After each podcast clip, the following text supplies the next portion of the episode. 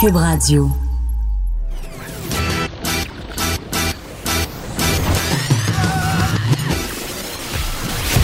Pour elle, il n'y a jamais de mauvaise question.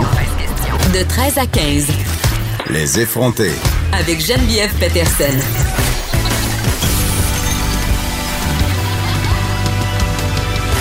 Cube Radio. Salut tout le monde, j'espère que vous allez bien. J'anime en direct de nos studios de Québec, donc nouveauté pour moi aujourd'hui, en direct de la colline parlementaire et euh, j'ai envie de dire que je suis à la bonne place au bon moment parce que évidemment les choses se bousculent par rapport euh, au COVID-19. Les marchés s'effondrent, ça a reculé de plus de 10% à Toronto. Les gens sont excessivement inquiets et tantôt j'avais une petite pensée, je discutais euh, avec les journalistes de la salle euh, de TVA Nouvelles ici et du journal de Québec et de Montréal et on avait une petite pensée pour les personnes qui s'apprêtent à prendre leur retraite ou qui sont à leur retraite en ce moment parce que depuis le début de cette crise-là, qu'il y aura sans aucun doute d'immenses impacts financiers, on a beaucoup calmé la population en disant, écoutez, si vous avez investi de l'argent dans les REER, ne paniquez pas, même ne regardez pas trop ce qui se passe sur les marchés boursiers et avec vos investissements, parce que c'est certain, ça va remonter dans X temps, dans un an, il n'y en aura plus de problème. Mais si, par exemple, je ne sais pas, moi, je suis une personne de 65 ans qui pensait s'en aller à sa retraite dans quelques mois, ben ça change la donne en tabarouette. Là. Il y avait un retraité ce matin euh, que je connais qui, qui m'a envoyé un message Facebook pour me dire écoutez, là, moi, depuis, euh, le début de cette histoire-là, j'ai perdu 30 000 30 000 là, c'est un an de frais de subsistance pour la plupart des gens. Donc, ça a un impact absolument majeur. Je pensais vraiment à eux euh, tantôt et ce matin, aux gens qui s'apprêtent à prendre leur retraite ou qui sont rendus justement à empocher les investissements d'une vie. Et les personnes qui font du placement financier en ce moment, laissez-moi vous dire qu'ils ne dorment pas de la nuit. Hey, ils ont la vie des gens entre leurs mains. Ils construisent littéralement des retraites à des personnes et là, tout s'écroule. Donc, c'est excessivement inquiétant, paniquant. Et depuis le début de tout ça, évidemment, on essaye de ne pas sombrer dans la panique collective. Mais là, ça commence à être difficile. Honnêtement, là, hier, on avait un neuropsychologue pour nous parler de l'anxiété collective. Je commence à en faire un peu d'anxiété. Je vais être super honnête avec vous. Là. Depuis le début, moi, je un peu tout ça, coronavirus, COVID-19. Je me dis, bon, on va se calmer, là. 80% des cas, aucune complication. C'est une grippe, une grosse grippe qui s'attaque principalement aux adultes. Moi, je m'inquiétais pour mes enfants après ma barre, c'est normal. Et la plupart des gens qui vont développer ou être porteurs du coronavirus, il n'y aura aucune complication. Mais là, je commence à trouver ça moins drôle un peu, là. C'est du jamais vu. En tout cas, moi, je n'ai jamais vu ça de mon vivant. Les gens font des provisions.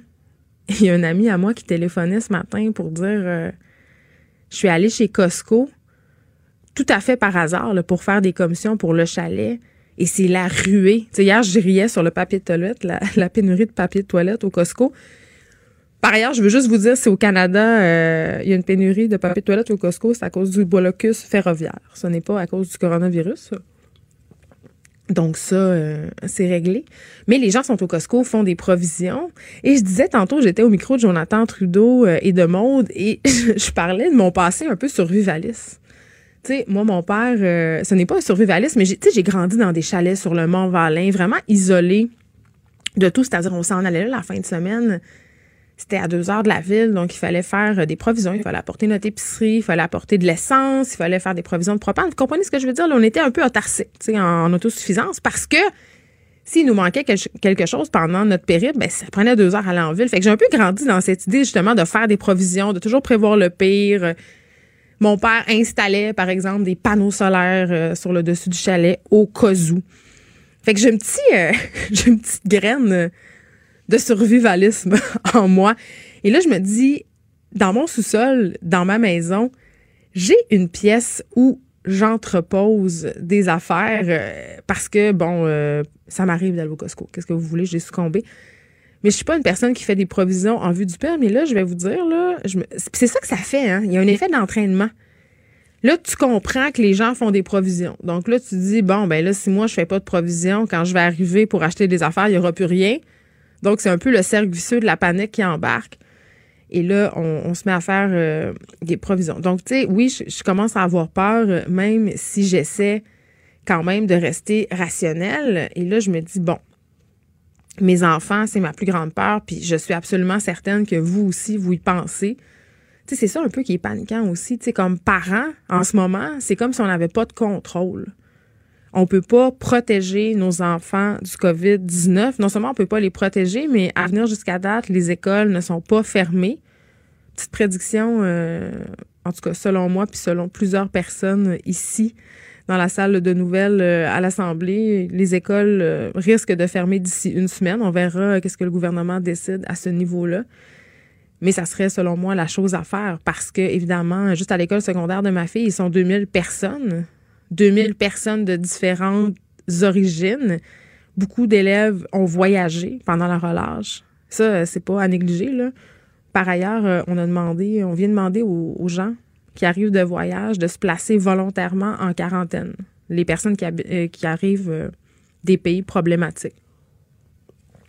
Donc, on commence à, être assez concret dans les mesures euh, d'urgence, des mesures de prévention.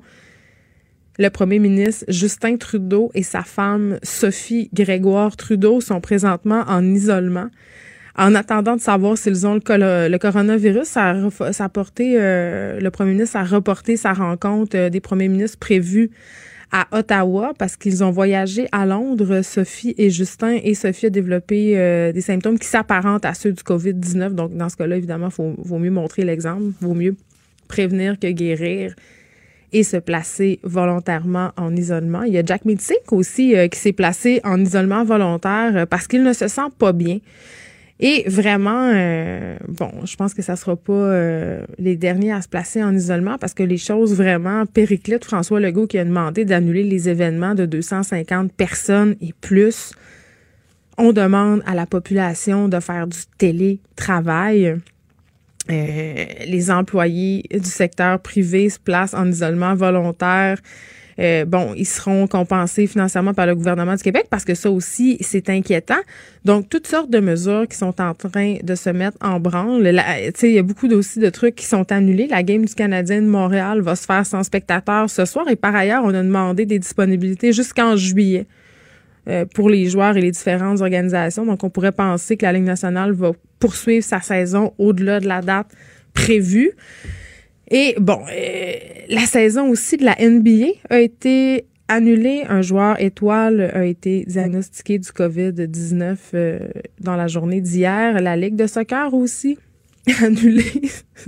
Toutes ces parties, les Junos qui devaient avoir lieu en fin de semaine ont aussi été annulées. Et là, il y a une conférence sur le coronavirus qui a été annulée à cause du coronavirus. Donc ça, c'est vraiment un c'est vraiment très, très méta. Je sais pas si vous avez vu ça passer aussi. L'acteur Tom Hanks et son épouse qui étaient en Australie seraient aussi atteints du COVID-19. Donc, vraiment, là, euh, les choses font boule de neige. Ça va pas mal plus vite qu'on pense. Il y a des États-Unis qui ont fermé leurs frontières euh, aux avions qui arrivent euh, de l'Europe.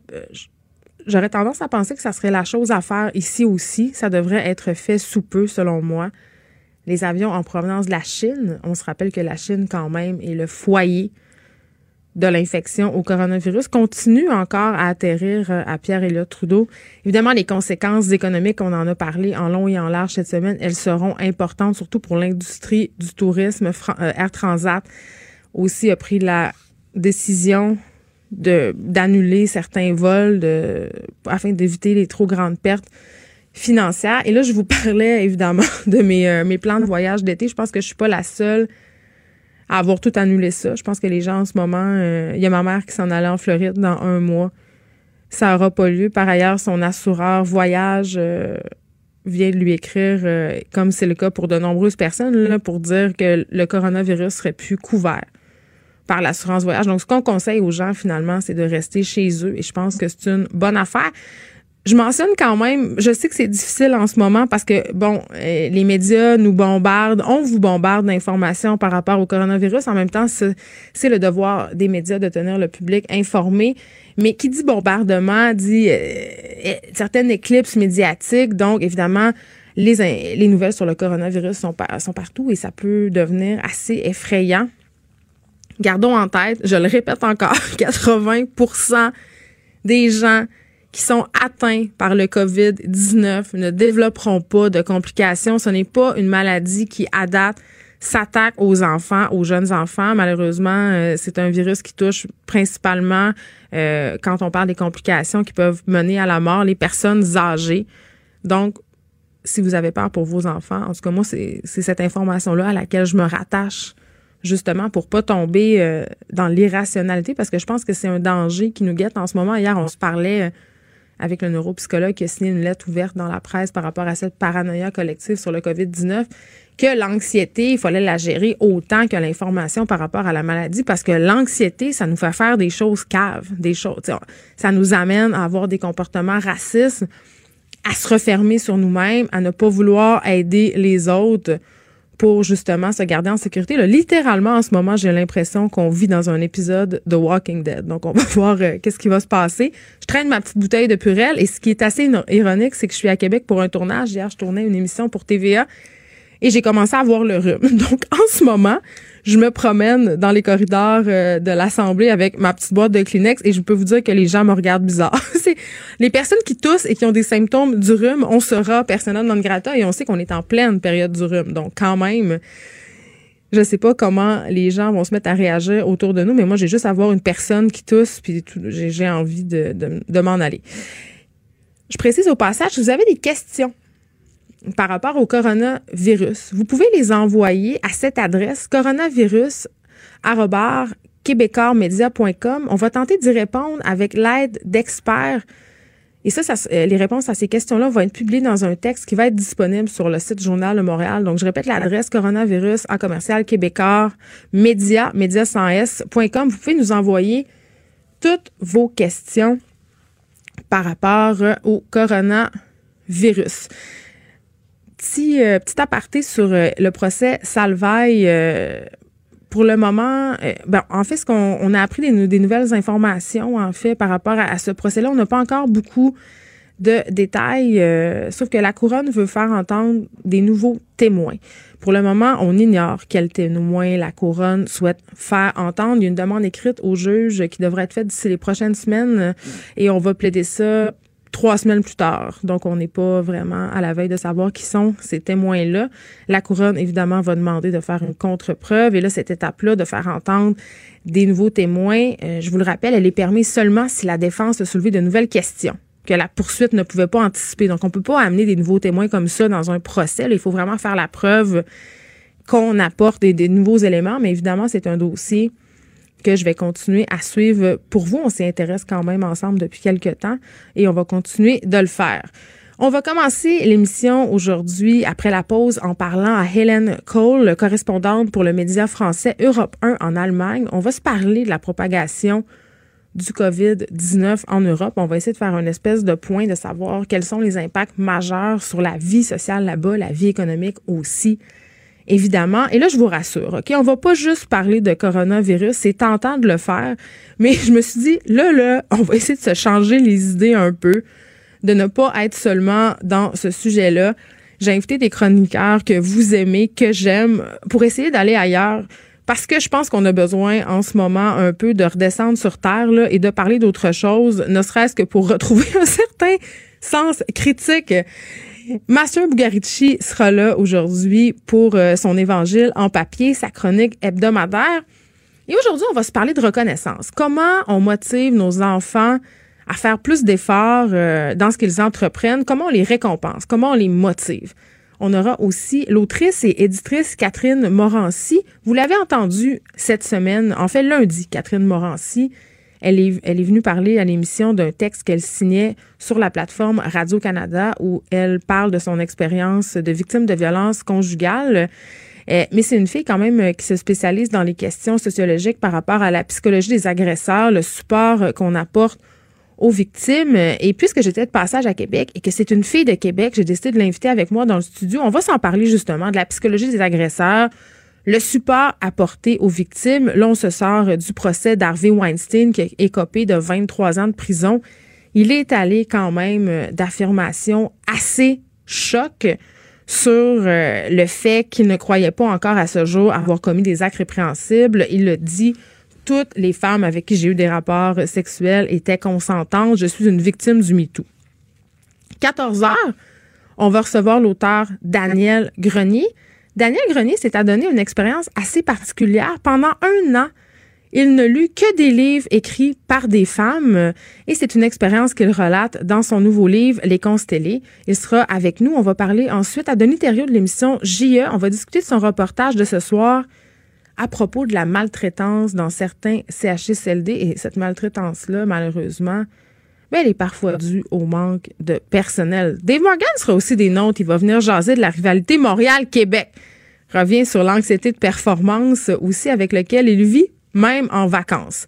Et on aura le chroniqueur indépendant Michael Bergeron. Je profite évidemment euh, de mon passage à Québec puisque lui aussi c'est un gars de Québec. Il va donc venir me rejoindre en studio.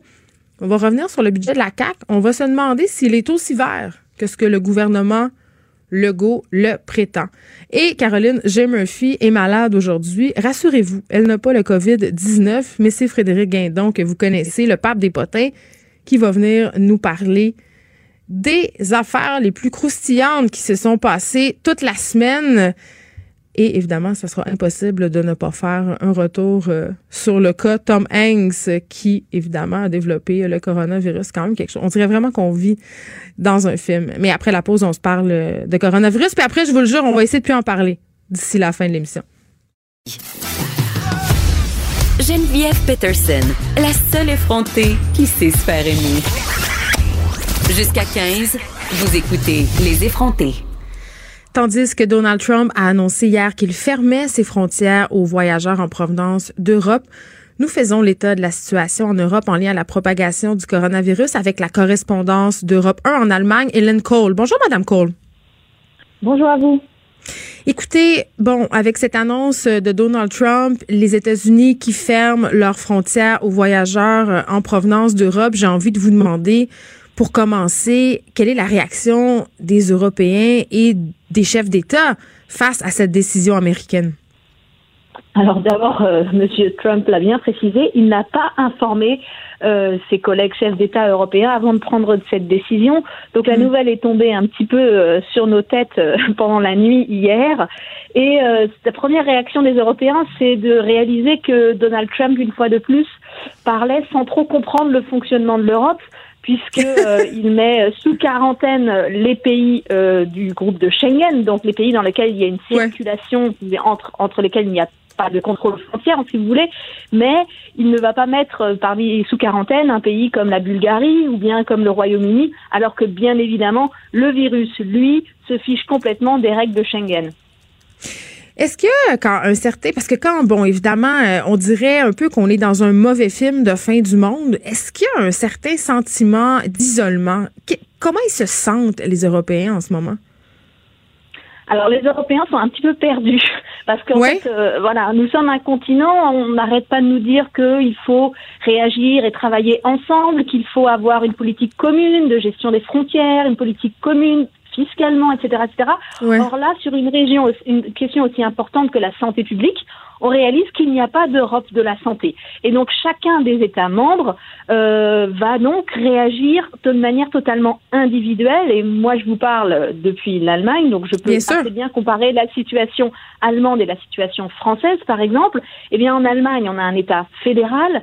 Donc chaque région, chaque Länder qui compose l'Allemagne, par exemple la Bavière, ou bien par exemple au nord, la région autour de Hambourg, chaque région va prendre des décisions différentes selon son appréciation individuelle, alors qu'en France, on a un État centralisé, ou bien en Italie, par exemple, où là, c'est le gouvernement central qui va décider si telle ou telle région se, doit être passée sous quarantaine, par exemple. Donc on est un petit peu perdu ici parce que, par exemple, à 60 kilomètres de chez moi, c'est la frontière avec la Pologne. La Pologne a mm. bloqué sa frontière, teste tous les gens qui rentrent sur son territoire. La Pologne a fermer toutes les écoles, toutes les universités, les musées, les salles de concert, etc. Alors que nous, ici à Berlin, pour l'instant, il n'y a pas d'école de fermée et les gens vivent à peu près normalement. On a 118 cas à Berlin. Pour l'instant, c'est pas la panique, mais il y a beaucoup d'incertitudes. En fait, c'est ça le problème. C'est on est dans le flou, effectivement. Et ça évolue très très vite. Et puis c'est ça. Euh, en ce moment, la tentation est forte de pointer du doigt l'action ou l'inaction de certains pays. Vous me l'avez bien dit, Madame Cole. Il n'y a pas, euh, entre guillemets, de, de politique uniforme par rapport à la santé dans les pays de l'Union européenne et c'est tentant en ce moment de pointer certains pays du doigt, de dire écoutez, vous avez euh, agi de façon inadéquate, vous n'avez pas agi assez rapidement et il y a l'exemple de tout ce qui se passe en Italie en ce moment il y a une espèce de, de jeu, en tout cas, je ne sais pas si vous comprenez ce que je veux dire, mais une espèce de jeu des comparaisons là, qui est en train de se mettre en branle. Absolument. Alors vous avez tout à fait raison. Il y a eu même euh, ben, un accrochage diplomatique, un Bien sûr. accrochage entre l'Italie et la France, puisque la, la porte-parole du gouvernement français hier a, a, ouvertement critiqué les mesures prises par le gouvernement italien en, lui, en disant clairement bon bah vous avez arrêté les vols en provenance de Chine. Bah, on voit bien que ça n'a servi absolument à rien, puisque vous oui, êtes oui. le pays actuellement en Europe où il y a le plus de cas et où déjà euh, le système sanitaire montre qu'il est à bout de souffle. Enfin, c'est la grande différence entre euh, l'Italie et le reste des pays européens pour l'instant, c'est que pour l'instant, on a seulement en Italie un, un, système de santé complètement débordé, les hôpitaux qui doivent faire le choix entre soigner certains patients et laisser d'autres mourir, tout simplement. En et c'est ce qui nous fait peur. Beau, voilà, en Allemagne, on a beaucoup de cas, en France, on a beaucoup de cas, mais pour l'instant, euh, pour l'instant, on arrive à étaler euh, le, les nouvelles infections de manière à ce que euh, le système de santé euh, puisse répondre à, à, à, la situation. Alors effectivement, il y a des tensions. On le voit aussi très clairement à Bruxelles. Euh, J'ai pu discuter longuement avec des collègues présents au Parlement et à la Commission européenne qui disent qu'il y a clairement des, des, des, des, des disputes, on en vient à, à oui. changer des mots difficiles, entre les représentants des États, l'Italie notamment, qui a fait appel aujourd'hui à des équipes sanitaires venant de Chine. Elle, elle a obtenu du matériel, de respira matériel respiratoire, des masques ouais. d'opération venant de Chine, parce que les partenaires européens n'ont pas fait preuve de solidarité. La France et l'Allemagne, notamment, ont bloqué l'exportation des masques chirurgicaux pour les garder pour, pour eux. Angela Merkel l'a signalé hier officiellement en conférence de presse ici. Elle a dit c'est pas comme si on avait un pays de l'Union européenne confronté à une catastrophe ponctuelle comme un tremblement de terre. Là, on pourrait faire jouer la solidarité tout le monde. Mais là, potentiellement, on va être touché à notre tour et donc il faut qu'on protège nous-mêmes nos populations.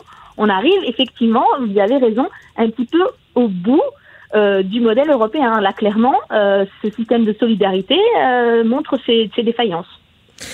Pouvez-vous euh, nous parler de l'impact économique maintenant, euh, Madame Cole, de ces interdictions de vol? Alors ça, c'est il n'y a pas que les interdictions de vol, hein, euh, notamment l'économie allemande est extrêmement frappée depuis plus d'un mois maintenant par le fait mm. qu'il n'y a pas de produits qui arrivent de Chine, par exemple, et que l'industrie allemande utilise énormément de, de, de, de, matières premières et, et, de produits de base euh, venant de Chine pour fabriquer à son tour des, des, des machines-outils notamment, ou des, ou des médicaments, ou des, enfin tout ce qu'on a de fameux Made in Germany, qui a une réputation dans le monde entier. Bon, bah actuellement, c'est bloqué parce que les produits de base n'arrivent pas depuis la Chine. Donc ça, c'est un vrai, vrai, vrai gros problème. Angela Merkel a hier signalé qu'elle allait euh, débloquer euh, des fonds d'urgence pour aider les entreprises à passer dans un système de chômage technique partiel, de manière à ne pas licencier les gens, continuer à les rémunérer même si euh, l'activité est au point mort. Il y a un système de défiscalisation également. On attend ce soir, d'ici donc d'ici une heure et demie, heure européenne, euh, la prise de parole de, du président Macron en France qui devrait ouais. faire des annonces dans le même sens. Et puis, euh, il y a une réponse. Quelle va être la réponse européenne Pour le coup, on sait que quand si on parle d'argent et d'économie, euh, l'Union européenne est assez à la pointe. Euh, Christine Lagarde, Il y a toute l'industrie du tourisme aussi, euh, Madame Cole. Là. Berlin, c'est une ville. L'Allemagne, c'est une destination touristique très prisée à l'international. Et mais... j'imagine que comme nous, il y a des impacts majeurs sur votre industrie touristique. Il ne peut pas en être autrement. Alors ici, euh, moi j'ai pu parler avec des gens ici qui disaient tous les, il y a énormément de gens qui les vacances de, de Pâques qui arrivent très vite, euh, les gens ont annulé. Euh, de toute façon, ils ne peuvent pas voyager, donc les, les déplacements sont annulés, donc les hôtels sont sont, sont annulés, etc. Il y a beaucoup d'inquiétudes concernant l'été, les réservations pour l'été qui vont venir.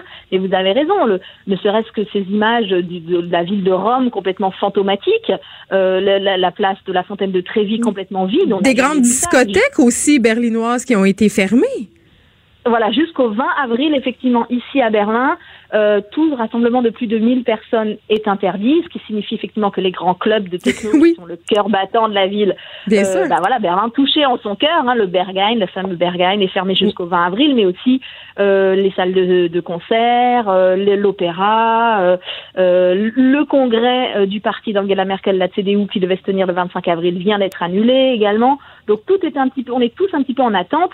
Et puis, j'ai, j'ai, moi, j'ai, il est question que je prenne un avion direction le sud de l'Allemagne euh, ce week-end. Euh, il est très vraisemblable qu'il va être annulé parce qu'il n'y a pas du tout assez de, de, voyageurs, donc les vols sont cloués au sol. Et les, euh, en revanche, ce soir, je crois que c'est le dernier vol entre Francfort et Washington avant la fermeture demain. Et ce vol a effectivement été pris d'assaut, notamment par des, des, des, des, des, Américains, des États-Unis. Qui veulent rentrer. qui, qui, veulent rentrer avant de pouvoir être, avant d'être coincés en Europe. Pour ce que je comprends, euh, Madame Cole, avant que qu'on se laisse, c'est qu'en ce moment en Allemagne, euh, ce n'est pas les citoyens sont plutôt en attente. Il y a pas il y a pas de sentiment de panique, mais on sait pas trop où ça s'en va cette histoire-là. Et Angela Merkel qui a dit quand même qu'on s'attendait à ce que 60 euh, et 70% des Allemands euh, seraient s'entendent que ce pourcentage-là d'Allemands soit infectés par le coronavirus. Oui, effectivement, c'est ce qu'elle a dit, et c'est le seul chef d'État euh, qui a, qui a donné des chiffres aussi alarmistes, dirons-nous. Oui. Cela dit, attention, 70% de la population, le ministre a tout de suite euh, précisé que seulement 20% de ces 60-70% développeront la maladie, donc c'est-à-dire que beaucoup seront porteurs euh, sains, si vous voulez, de, de, de sans symptômes, bien sûr. Voilà. Voilà, donc on aurait on aurait seulement une petite partie de malades et ensuite effectivement euh, ben, environ 1% de ces gens-là risquent de mourir de, de, de ce virus. Mm. L'espoir, et c'est vraiment le, le, le, but des mesures de la plupart des gouvernements européens, c'est ce qu'on appelle d'étaler la courbe des infections, c'est-à-dire de faire que ces 60% d'Allemands qui risquent d'être infectés le soient sur une durée la plus longue possible, des mois voire des années, euh, de manière à, vraiment essayer autant que possible que le système de santé puisse gérer ces cas tranquillement et qu'on soit mm. pas envahi de malades comme c'est le cas malheureusement en Italie. Hein. Hélène Cole, correspondante pour Europe 1 en Allemagne. Merci pour ce point par rapport à la situation du coronavirus en Allemagne et en Europe. Euh, merci beaucoup de nous avoir parlé. À bientôt, au revoir. De 13 à 15, les effrontés. Cube Radio. Master Bugarici? Jen, t'es pas là, je suis toute seule en studio, je suis triste, mais tu sais quoi, je me suis mis du purel sur les mains. Ben, t'as pris ma place, fortement contaminée. J'espère que t'es assis à ma place d'animateur en ce moment. Mais tu sais pourquoi ah, j'ai pris ça? Hein? C'est juste pour le plan de caméra. Là, je peux me voir dans la tévision, plein, plein. Puis tu sais comment j'aime ça. Fait que... Puis ton ego. Euh, ben oui, j'en profite. Oh, oui, j'en profite. Puis il fait beau dehors, fait que j'ai un petit tan. bon, ici à Québec, euh, hey, pour vrai, quand je suis arrivée hier à Québec, j'avais pas euh, réalisé à quel point le verglas s'était abattu sur ah, la ville. On, dirait littéralement que je suis dans une autre saison. À Montréal, on s'en parlait la semaine passée. Là, on est déjà le printemps. on a sorti nos running shoes, on a sorti nos manteaux de printemps, mais ici, je peux te dire que je suis pas habillée assez chaudement. Et là, Master, j'ai dit aux auditeurs au début de l'émission, parce que là, c'est difficile euh, en ce moment de sortir euh, de tout cette psychose collective par rapport au, coronavirus. Là. on, parle juste, que, juste de ça. Puis là, j'avais envie qu'on pendant l'émission, oui, on va parler de coronavirus. Évidemment, on va informer les gens, mais en même temps, on va essayer un peu de se changer les idées parce que ça fait du bien quand on a peur, quand on panique un peu, quand on est dans l'incertitude de parler d'autres choses. Et j'ai dit, bon, invitons euh, nos chroniqueurs préférés. Euh, Master, tu as tes habitudes le jeudi, donc ça fait pas exception. Mm-hmm. Et là, on va se parler un peu de, de motivation. Comment aide tes enfants à comprendre l'importance de faire un effort dans ce qu'ils entreprennent. Et je te dis tout de suite en partant, moi, c'est une chose euh, qui m'a pris beaucoup de temps à comprendre qu'il fallait parfois faire un effort. non, mais c'est un concept ah, difficile pour moi. Je sais pas si c'était comme moi, mais moi, quand j'étais à l'école primaire, je réussissais assez bien, mm-hmm. même au secondaire et même au cégep, sans étudier. J'avais des notes assez fortes. J'avais pas besoin de faire grand-chose, mais à un moment donné, tu frappes ton Waterloo, comme on dit, puis là, il faut que tu commences à faire des efforts, et je trouvais ça pas facile.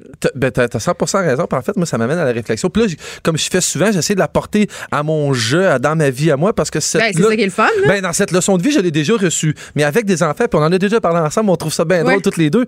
Des fois, on voit le reflet de nos enfants qui nous ressemblent à nous, puis ça nous fait bien mal. Puis j'ai mm. vécu ça il y a pas longtemps. En fait, aujourd'hui, dans le fond, c'est la vraie récompense, on le sait que dans l'effort, mais est-ce que la récompense peut-elle aider à l'effort? J'ai vu que toi avec moi. Vas-y. Oui, mais je comprends ta question, puis je trouve que c'est une arme à double tranchant. Ah, tu comprends ce que je veux ben, dire? complètement. Puis surtout avec les enfants, parce qu'en fait, moi, ce qui arrive, c'est. Puis là, on parle de mon plus vieux aujourd'hui. Euh, il, est un peu comme moi, puis toi, quand on était jeune. C'est-à-dire qu'à l'école, c'est tellement facile. Il n'y a rien qui va assez vite. Ah, lui, il n'a jamais de devoirs. Lui, puis il fait, quand il y a des devoirs, ça prend trois minutes. Tout va tout le temps trop vite. Puis, je, puis, en même temps, j'essaie de pas trop l'infantiliser. C'est mon plus grand. Il a des responsabilités à la maison. Fait je lui laisse quand même assez de liberté. Mais là, j'ai reçu le bulletin à Noël, puis j'étais pas content.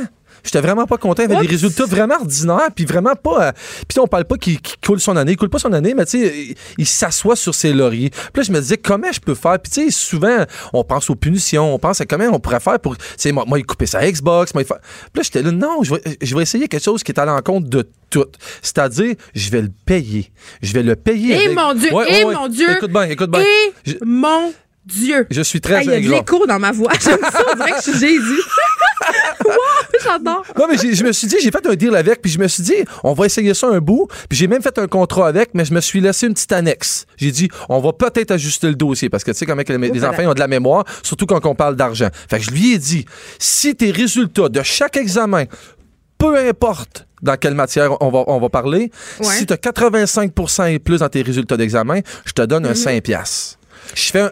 Regarde ça. c'est une mesure temporaire? Regarde bien ça. Là, ce que, ben, en fait, moi puis toi, oui. Lui, il pense que non, mais en ce moment, en tout cas, la seule fois que j'ai faite, parce qu'évidemment, j'ai dit garocher des 5 piastres comme ça à tort et à travers. Je sais bien que à son âge, j'étais pareil, elle dépensait avant de l'avoir.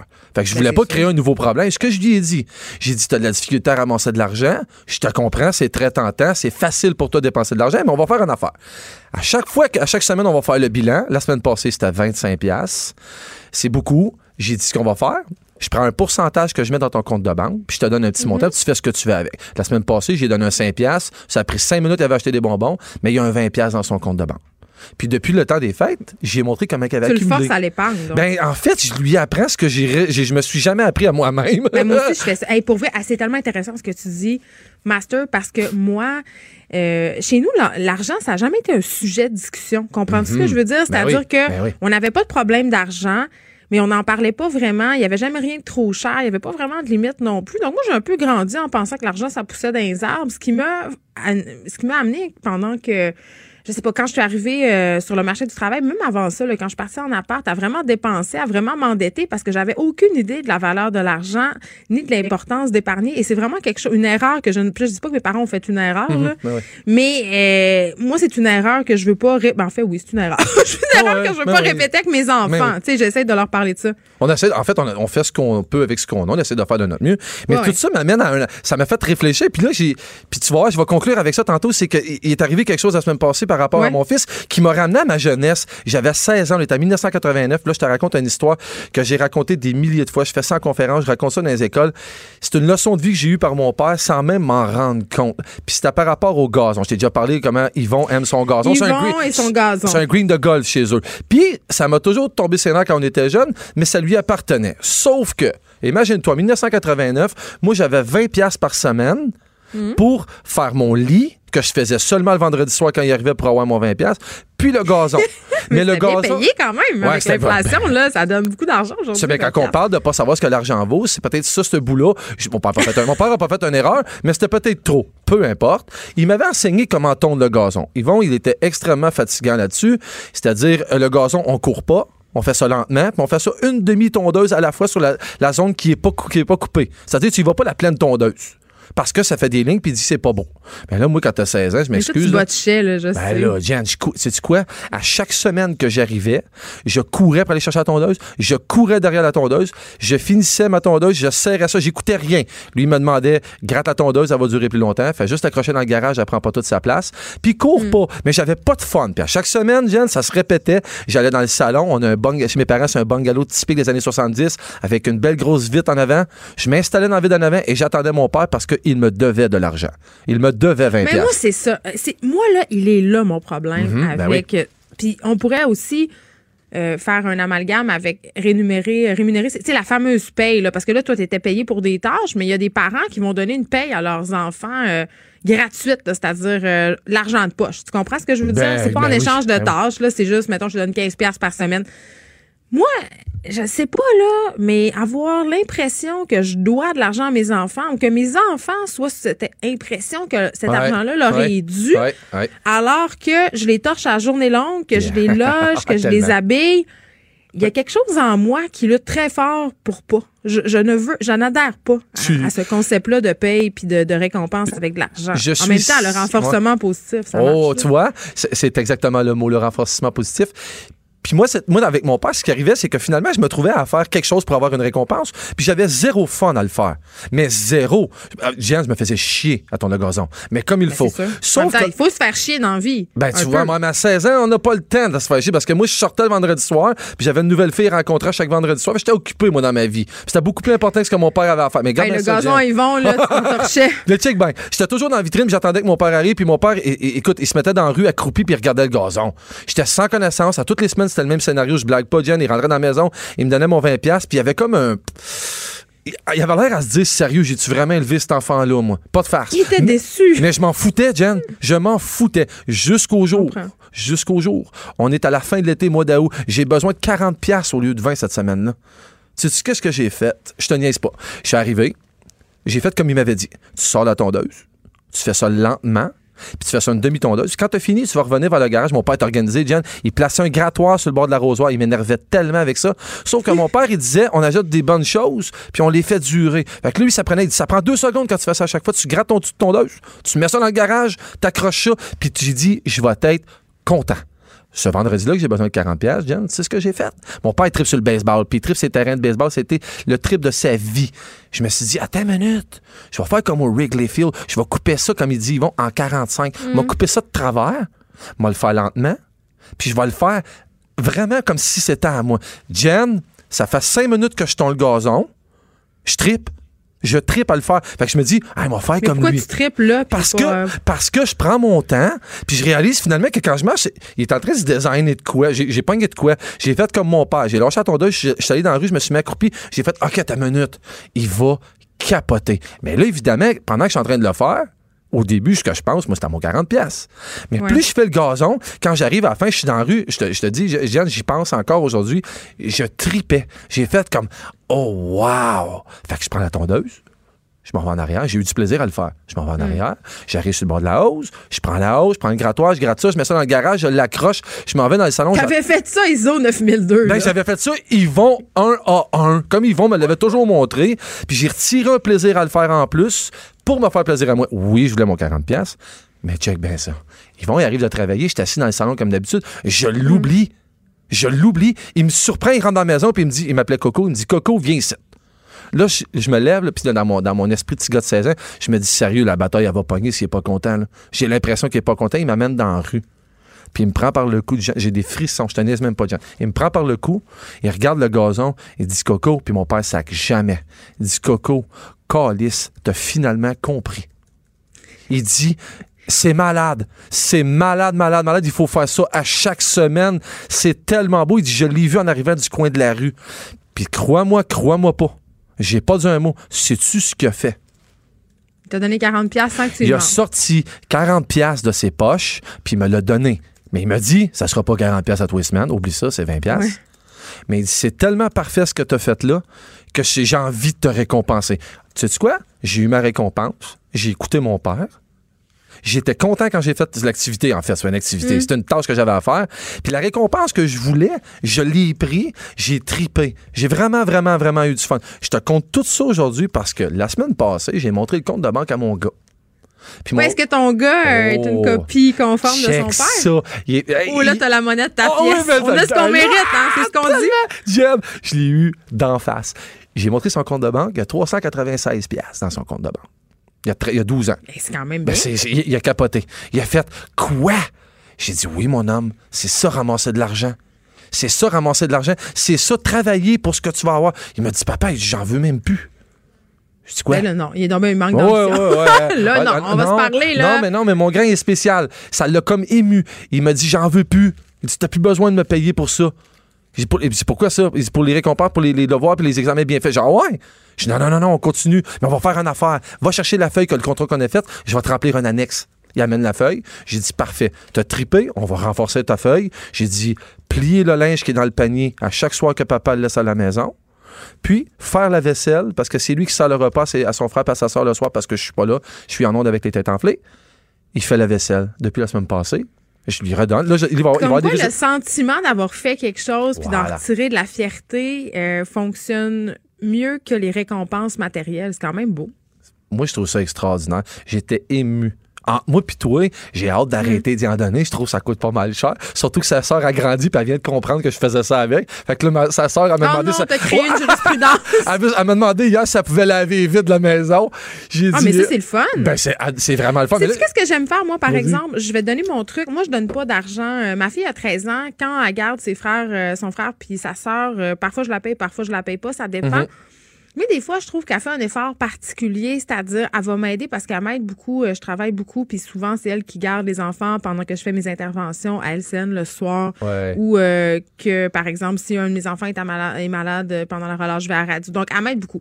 Je lui, elle a pas, elle s'attend pas à avoir de l'argent. Et des fois, j'aime ça de la, la surprendre quand on se donne particulièrement. Là, je sors un petit vin, puis je fais, tiens, ça, c'est pour toi, ma chérie. Ah ouais, ben oui. Ça, là, Hey Jen, tu. Tu devrais le faire avec moi des fois quand je viens? Je te Non, serais reconnaissant. mais toi, moi, en bas de déjà une 50 paye. pièces, garde-les. tu t'arrangeras euh, avec les boss. Master Bugarici, merci beaucoup. Hey, il y a la Ligue de hockey euh, qui vient d'annuler sa saison au grand complet. Ouais, Donc, oui. c'est officiel. Et là aussi, euh, une clinique de dépistage pour les enfants euh, vraiment est en train d'être mis en branle parce que les urgences sont envahies par les parents qui veulent faire tester leurs enfants pour le COVID-19. Donc, c'est à l'hôpital Sainte-Justine que ça va se passer. On a mis sur pied en vitesse une clinique de dépistage aujourd'hui. Les effrontés. Avec Geneviève Peterson. Les vrais enjeux, les vraies questions. Vous écoutez Les effrontés. Je suis avec Catherine Morancy, auteure, euh, éditrice, docteur en littérature. Vous l'avez entendu plus tôt à l'émission cette semaine. Catherine Morancy, elle est venue nous parler de ce formidable texte qu'elle signait dans le cadre d'un dossier à Radio-Canada sur la violence conjugale. C'était un texte qui nous parlait, entre autres, euh, du fait que toutes les femmes peuvent être victimes de la violence conjugale, peu importe notre niveau d'éducation, peu importe euh, notre revenu personne n'est à l'abri et j'ai eu envie de la réinviter parce que j'étais à Québec. Catherine Morancy, c'est une fille de Québec parce qu'elle s'intéresse évidemment à ces questions un peu psychologie des agresseurs, euh, support apporté aux victimes. Donc, on a décidé euh, en fait de parler de ça ensemble aujourd'hui. Bonjour Catherine. Bonjour Geneviève. Enfin, on se rencontre. Oui, contente de te voir en personne. Mais oui, je suis très contente parce que, bon, évidemment, je pense que toi aussi, tu es contente. Cette semaine, on a appris euh, que Harvey Weinstein allait écoper de 23 ans de prison. C'est quand même pas rien. La peine maximale pour ce type de crime-là, c'est 29 ans. La défense demandait la peine minimale, c'est-à-dire 5 ans, en évoquant toutes sortes de raisons qui sont, à mon sens, assez abracadabrantes. Mais c'est un message clair qu'on envoie. Absolument. Euh, ben évidemment, contente, je sais pas si c'est le terme, je dirais peut-être soulagée comme Ah, beaucoup- moi, je, moi, je suis contente. Je suis contente parce que, non, mais comme beaucoup de gens, je me disais, comme beaucoup de victimes, je, j'ai un peu perdu confiance. C'est-à-dire, on dirait qu'on n'a jamais des peines qui sont très, très longues. On a souvent des sentences bonbons. Et ces personnages-là, très riches et puissants, souvent s'en tirent parce qu'ils ont accès à d'excellentes équipes de défense. Absolument. Puis tu parles, tu invoques la défense, évidemment, qui avait demandé cinq ans. C'est le jeu de la défense aussi, on va se le dire. là. C'est une, oui, c'est une négociation. tu vas au plus bas, moi je vais au plus haut. Exactement, exactement. Euh, cela dit, c'est intéressant parce que tu disais, on est habitué à ces sentences bonbons. Je pense que, enfin, j'ose espérer. Moi, c'est l'impulsion que j'ai eue en, apprenant la nouvelle, et je pense que c'est ce que beaucoup d'analystes ont relevé aussi. Je pense qu'il va y avoir un avant et un après Weinstein. Oui, c'est un précédent, là. Absolument. Et je pense que, et j'ose espérer qu'on va pouvoir dire avant 2020, avant 2020, c'était comme ça, puis après, ben, ça a été comme ça. Tu sais, quand on va regarder les choses dans 10, 15, 20 ans, en effet, c'est un statement de la part de la Cour.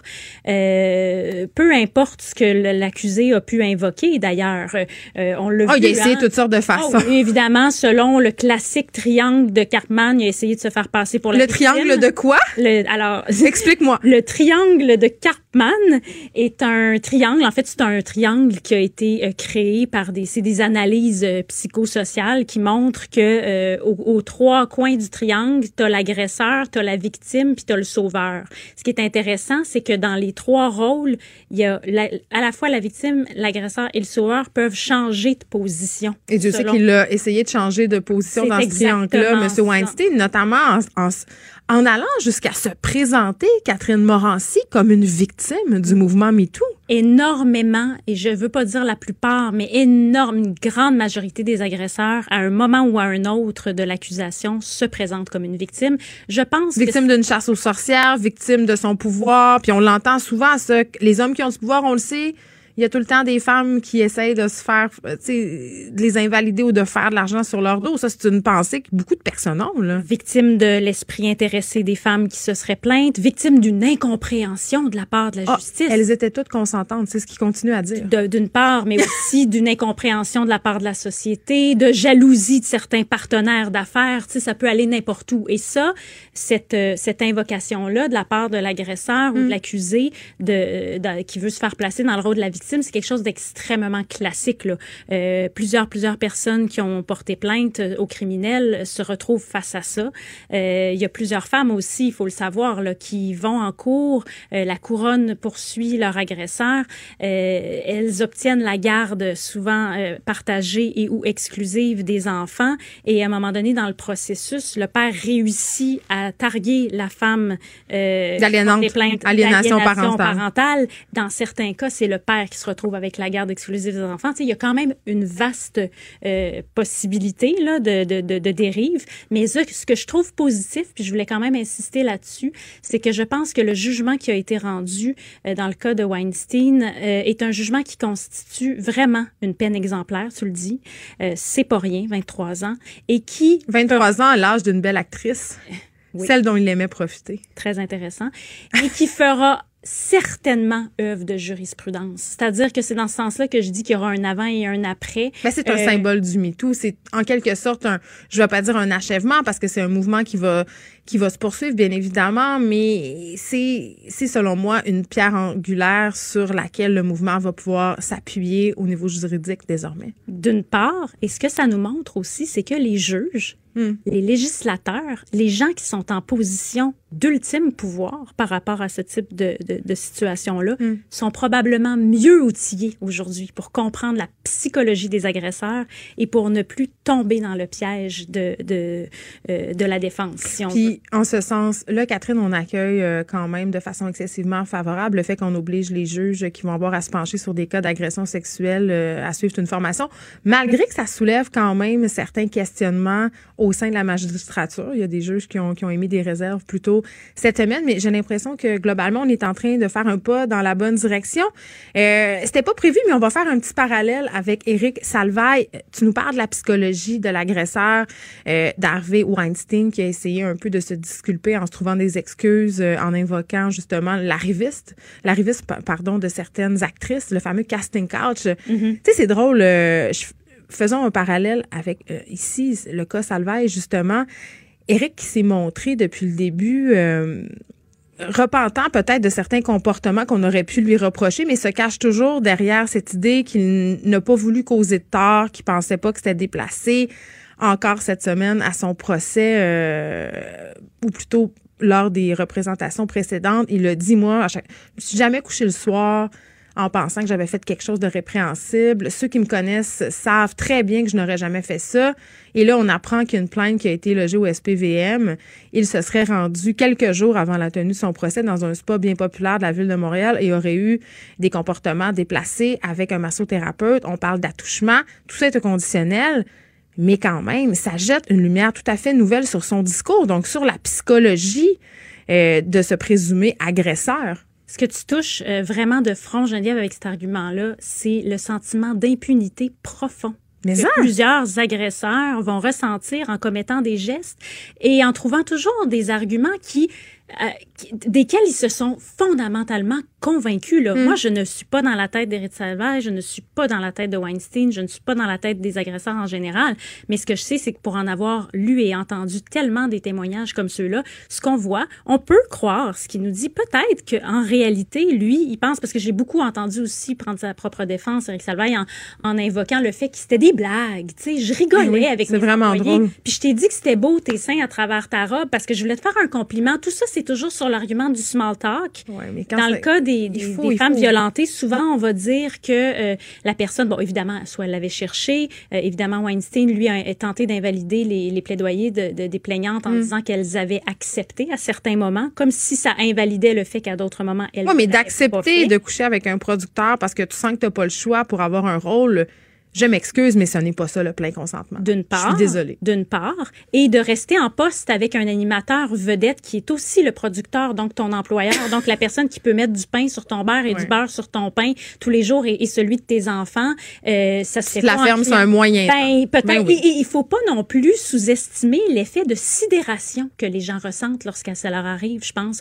Il y a un côté, tu sais, aujourd'hui, on pense, puis c'est, c'est ce qui a été relevé aussi par le procès Weinstein, c'est-à-dire que on a beaucoup questionné aussi toute la question de la mauvaise victime. Tu sais. Ah oui, la victime parfaite, c'est celle qui se défend, c'est ah celle qui a des mœurs irréprochables, c'est celle qui s'habille bien. Et c'est surtout celle qui, se défend. Kung Fu, tu sais, puis qui va tout de suite sortir son, son uppercut. Je suis désolée, il y a un phénomène super connu et documenté qui s'appelle la sidération, qui fait que lorsqu'on vous abuse, lorsqu'on vous harcèle, lorsqu'on vous intimide, généralement, l'être humain freeze, il gèle, il ne peut plus bouger et ça lui prend un temps de réaction avant, de sortir de sa sidération.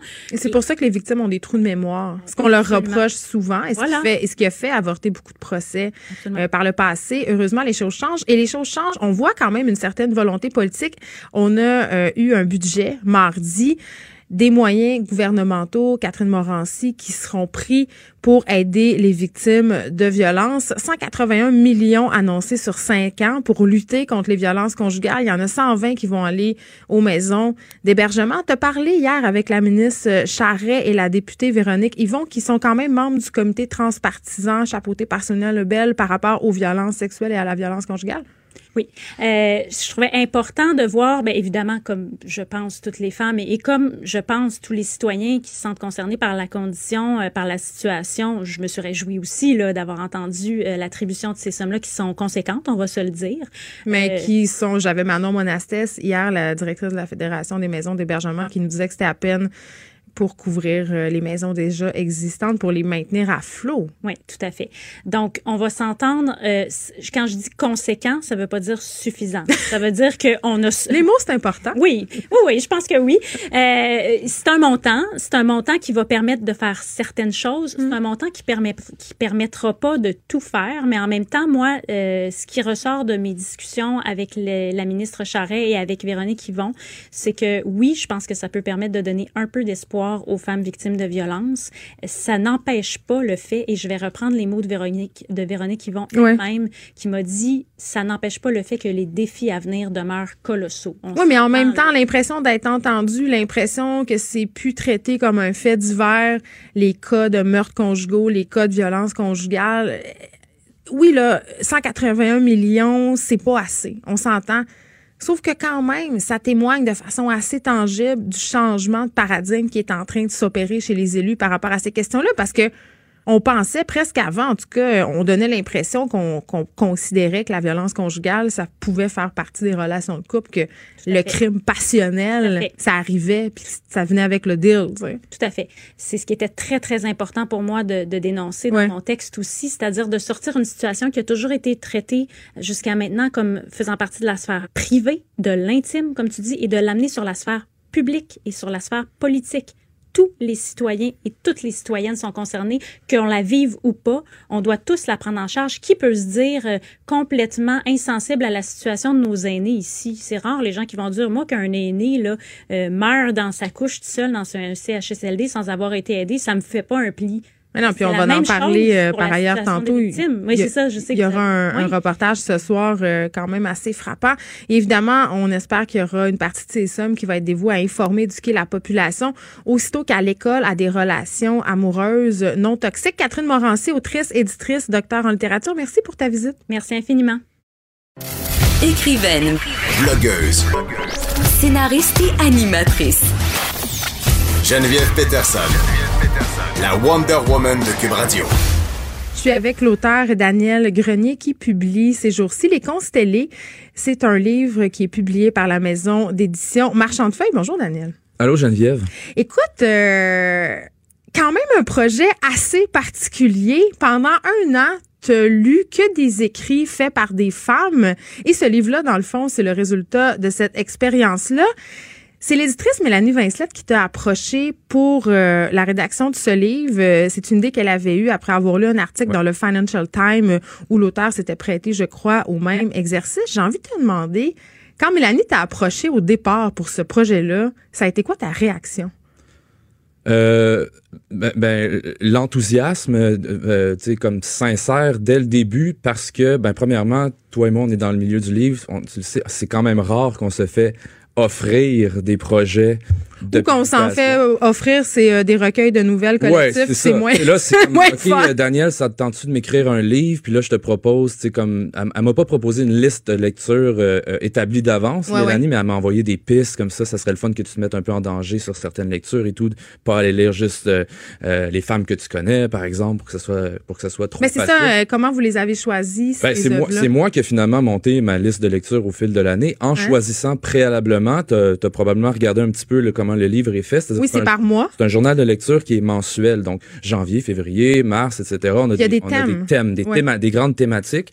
Par exemple, euh, bon, la littérature autochtone, la figure de la sorcière, l'hystérique. Euh, rien de moins, là. Tu t'attaques quand même ben, à des panthéons thématiques euh, qui pourraient à eux seuls mériter un ouvrage au complet. Ben oui, puis en fait, je me, à l'intérieur même de ces mois-là, c'est pas seulement des romans que j'allais lire, évidemment, sur ces thématiques-là. C'était aussi les, euh, les gros bouquins qui sont sortis ces dernières années, qui, euh, qui, par exemple sur la figure de la sorcière avec le, le Mona Cholet, par exemple, euh, qui est un qui est un document important là, sur la sur le sur le, disons le revival de la de la figure ces dernières années. Mais oui, comme c'est certain, je ne vais pas je vais pas te mentir, il y avait il y avait ce qu'on appelle un fear of missing out là, tu sais, qui s'installe nécessairement dans un projet comme celui-là où ben oui, de passer à côté de quelque chose, tu veux ben, dire? C'est-à-dire que c'est à la fois un désir de d'en dire le plus possible, de ratisser le plus large, tout en gardant une espèce d'humilité paradoxale qui vient me dire Daniel, c'est pas vrai que tu vas que tu vas expliquer ni à toi-même ni à personne c'est quoi la littérature des femmes, ben c'est quoi être une femme d'écrivaine, etc. Puis c'est pas ça ton projet. Mais on va y revenir à ça parce qu'avant, je veux que tu nous expliques c'est quoi ce livre-là parce que c'est un essai, mais c'est pas non plus des notes de lecture, c'est tes impressions? C'est un, moi j'appelle ça un journal, un journal de, de lecture en fait. C'est-à-dire qu'en tant qu'écrivain gars, en tant qu'écrivain homme, euh, ce que je fais, c'est comme plongeant dans la littérature des femmes, je me, je me pose des questions à la fois sur, ben, sur des aspects sociologiques de l'occultation des, euh, des, des, femmes dans le milieu littéraire. Dans l'enseignement, bien sûr. Dans l'enseignement aussi, évidemment. Puis comment ça se fait que moi j'ai certains biais de lecture. Mais t'en lisais-tu toi des enfants oui, je, je, je, lisais énormément de femmes. Ouais. J'ai toujours lu beaucoup d'écrivains mais l'idée me serait pas venue nécessairement de faire ce projet-là par moi-même. C'est-à-dire que oui, j'aurais pu avoir l'idée de lire exclusivement des femmes pendant un an, mais j'aurais pas écrit le, fait d'écrire un livre là-dessus. Il fallait que j'aille un incitatif, évidemment. C'est un livre de 600 pages, Daniel Grenier. ma question va être vraiment simple. Mm-hmm. Tu as lu des femmes pendant un an, tu as écrit ce livre-là pendant un an, ça a donné 600 pages, tu as un enfant. Est-ce que tu dors la nuit? Ben en fait oui, Comment je vais super bien. C'est que c'est que je suis, euh, j'ai la chance d'être travailleur autonome qui a une, une, une, job de traducteur, donc qui permet de gagner ma vie. laisse-moi, laisse-moi Non mais je suis très impressionné. J'appelle ça un faux gros livre en fait. C'est-à-dire que c'est pas, tu sais, on parlait d'essai au début quand on a commencé à parler, c'est plus un journal encore une fois mm. parce qu'il y a pas de grande thèse dans ce livre-là. Tu, tu vas pas lire le livre en, en, en sortant avec euh, une impression d'avoir euh, justement le ok ça y est je sais c'est quoi la littérature féminine, etc. Euh, là, l'idée, c'est vraiment de euh, d'avoir une certaine discipline d'écriture, puis c'est pas des résumés, c'est pas des comptes rendus, c'est pas des critiques non plus, mais c'est puis le titre est bien choisi dans ce sens-là à mon sens, les constellés, c'est-à-dire que après ça, c'est l'idée de fonctionner par constellation d'écrivaines. Puis moi, j'ai toujours, ça a toujours été ma force en tant que lecteur. Dans ma thèse, j'avais fait la même chose avec un gros corpus d'écrivains et d'écrivaines, mm. c'est-à-dire de créer des, un livre en appel à un autre. Puis ça, je pense que c'est vraiment le fun à découvrir pour les lectrices et les lecteurs qui se plongent dans le livre, c'est-à-dire de, de, de me voir en fait euh, créer des liens entre, par exemple, Joyce Carol Oates euh, et Martine Delvaux, entre euh, Ursula Le Guin et le dernier, le dernier, pas le dernier, mais le Thelma Louise et moi de Martine Delvaux, par exemple, les filles en série sur à ce moment-là, c'est pas c'est pas un questionnement sur par exemple le féminisme ou non de ces de ces autrices là, ça va devenir un questionnement sur qu'est-ce que ça veut dire réécrire un livre dix ans plus tard un essai séminal de Ursula Le Guin qu'elle a réécrit dix ans plus tard, euh, en étant plus tout à fait d'accord avec ce qu'elle écrivait elle-même. Et les filles en série, moi l'exemple, c'est ce qui me vient, c'est ce qui me frappe quand je lis Ursula Le Guin, c'est ah mais c'est vrai, Martine, elle a sorti son, elle a ressorti son livre avec une nouvelle introduction à peine trois ans plus tard pour mon, pour ça, ça montre à quel point les choses changent, changent vite dans ce genre de, euh, de domaine-là d'essai, d'essayistique. Ouais. Tu as parlé euh, tantôt euh, bon, peut-être de tes appréhensions. Puis là, je veux vraiment pas être bête, mais il faut vraiment que je le dise. Quand j'ai eu vent de ce projet-là, Daniel, j'étais assez mitigée. Je me disais, en quoi on a besoin de ton regard d'homme blanc privilégié sur de la littérature écrite par des femmes? C'était vraiment, c'est la première question qui m'est venue. Mais je, je pense que tu probablement pas la seule euh, qui va se poser cette question-là. Mais moi, je te la pose, par exemple. euh, je, je, pourrais pas dire que j'ai une que j'ai une réponse satisfaisante dans la mesure où euh,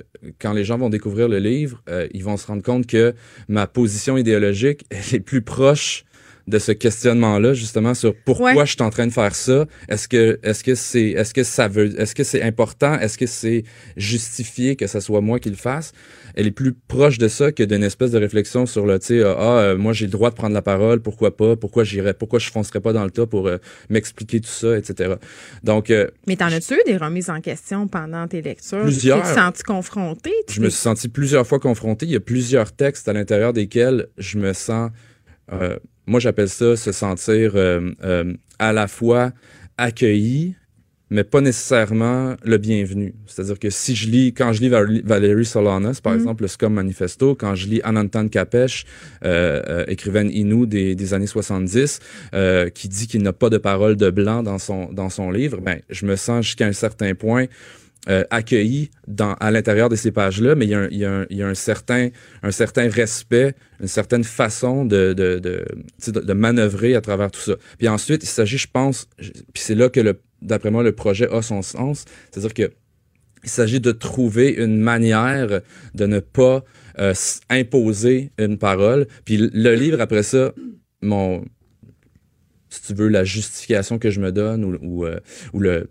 le droit que je me suis donné finalement, c'est qu'après ça, le livre lui-même devient une, une, vraie fenêtre sur euh, ces œuvres-là qui parfois sont des œuvres méconnues qui ont pas qui, sont passées un peu sous le radar par exemple oui mais c'est comme de dire euh, parce que moi des hommes là j'en lis depuis que je suis née je m'en fais enseigner je m'en ai fait enseigner à l'université. C'est comme de dire que de lire des femmes c'est un exploit. D'ailleurs Mélanie Vincelette a eu des propos que j'ai trouvé un peu maladroits. Elle a dit à ma connaissance c'est le seul homme au monde qui a lu des femmes pendant un an. Vraiment c'est cette idée que lire des femmes c'est comme faut se forcer, c'est un exploit, waouh waouh bravo. Il y a comme de quoi là qui moi me, me, me mhm. dérange comme lectrice, ben, comme autrice. fondamentalement, évidemment, je suis d'accord avec toi. Moi, je le vois pas comme un comme un exploit, je le vois comme une expérience euh, que, que, je, que, que, que, j'aurais menée, etc. Puis ça, ce que ça fait, c'est que Mélanie, elle savait quand elle m'a proposé le projet, c'est que ce que ça fait, c'est que ça que vous marchez sur des œufs. Ben, oui, bien sûr, mais, mais ce qu'elle savait aussi, c'est que ça allait. Ce qu'elle voulait, c'est que ça me change en tant que, en tant que gars. Puis,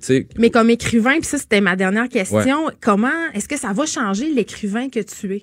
Je sais pas si ça va. Ben oui, dans la mesure où euh, moi, ce que je découvre avec cette année-là, c'est. Mm. Euh, tu, vas être probablement d'accord avec moi parce que je sais que tu en lis beaucoup aussi. C'est la, la. En fait, je la connaissais bien, la non-fiction, la, le, le, le, principe du mémoire, le principe de l'écriture autobiographique. Tu parles de l'autofiction. Ben, pas l'autofiction en particulier, mais sais, comme le, le, le, le, le, le récit la, autobiographique américaine, journalistique, par exemple, et tout ça qui est, qui, qui, qui, qui est fait de manière magistrale par des journalistes, des écrivaines euh, euh, depuis plusieurs années, surtout dans le milieu anglo-saxon, mais qui se répand euh, de plus en plus en France. Puis moi, ça, ça, me, ça m'allume aussi. Mais ça, c'est d'un point de vue purement personnel. Mais ce que j'allais dire, c'est que le projet, ce qui, ce qui me fait découvrir, c'est en fait euh, encore une fois, pour, pour revenir à la, au regard sociologique porté sur l'occultation des femmes, ben là, ça, ça me fait me rendre compte à quel point moi, je ne suis plus seulement un écrivain qui, qui promeut mon œuvre personnelle, c'est-à-dire que j'ai, je suis un acteur à l'intérieur